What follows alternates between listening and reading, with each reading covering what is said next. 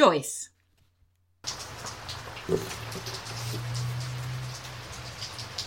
It was a cold, wet evening. Toowoomba at its worst. Not the best night for an outside concert. Being a country town in the 80s, life in Toowoomba was not exactly living in the fast lane.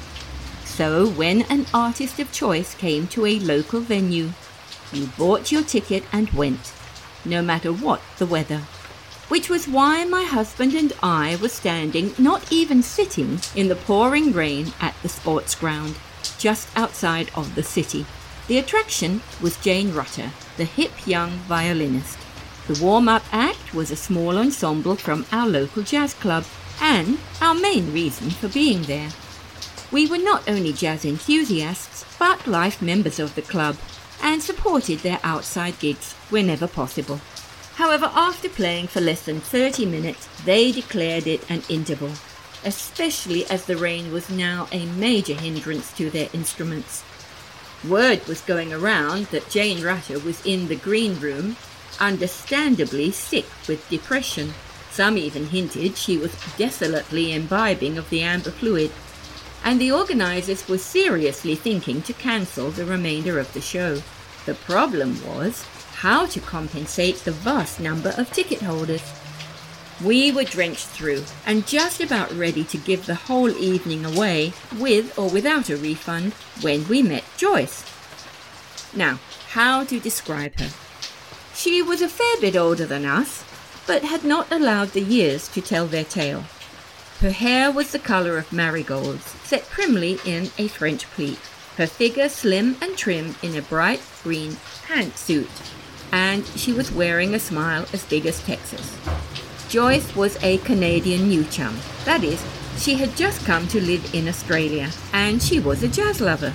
We had met her briefly at the last regular club night and delighted at her bright personality. Recently retired from a career in marketing, she had only been in the country for a few weeks, so this was her first real outing. And what a night to pick! Like us, she was surrounded by mud. Bad enough for us.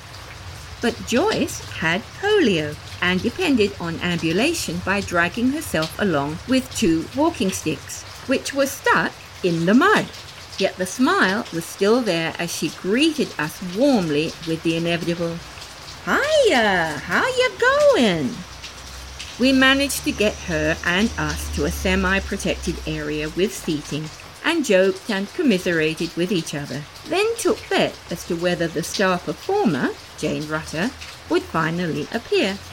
She did, but only lasted for 20 minutes before she fell off the stage, for whatever reason. It was the final straw to a ridiculous evening, and on Joyce's invitation, we first helped her to her car, then followed her to her small unit in the centre of town.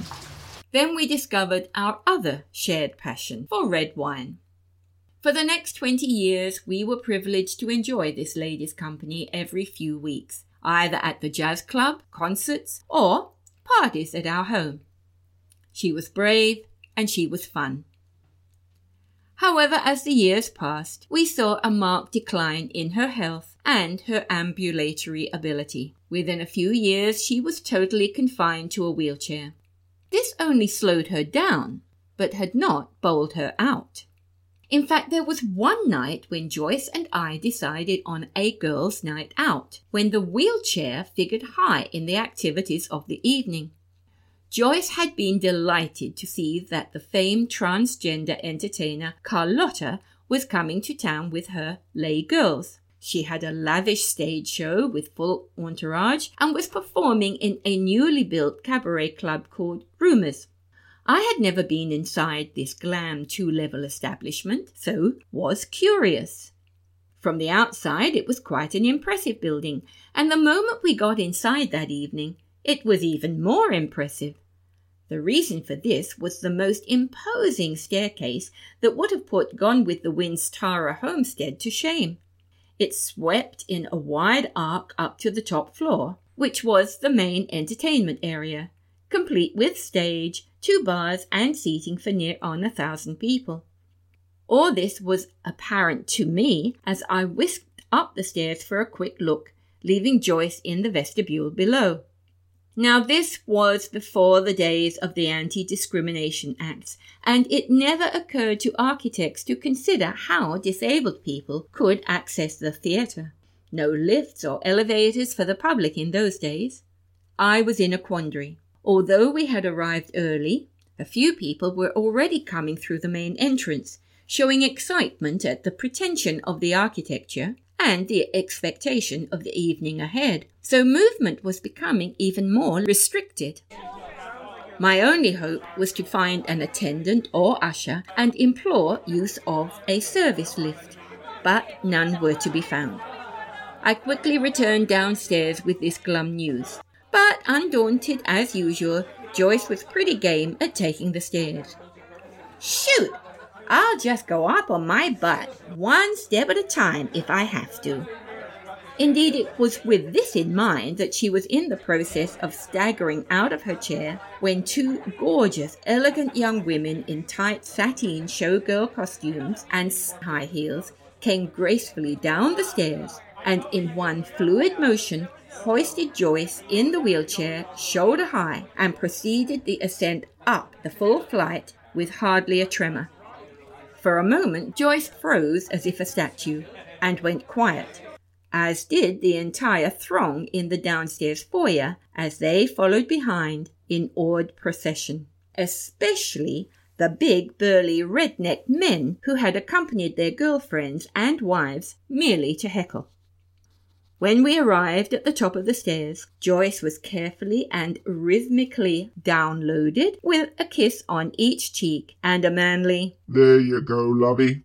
Enjoy the show as her two saviors sashayed away towards backstage. Needless to say, the show was lavish and brilliant. Carlotta's girls were gorgeous and costumes outstanding, the dancing impeccable, the jokes funny, and only a little risque. The women in the crowd loved every minute of it, and the men reluctantly admitted to being impressed. And Joyce, she clapped and hollered delirious with happiness, especially when blown a special kiss from her two wheelchair attendants at the finale.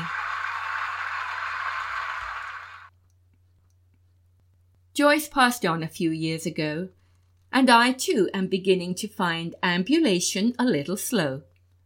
But whenever confronted with the daunting sight of a long flight of steps to conquer at railway stations and the like, I hear that Canadian voice in my head.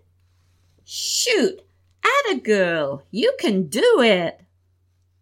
And I do. You have been listening to Joyce from our Life in the Slow Lane series, written and read by Brianda Cross.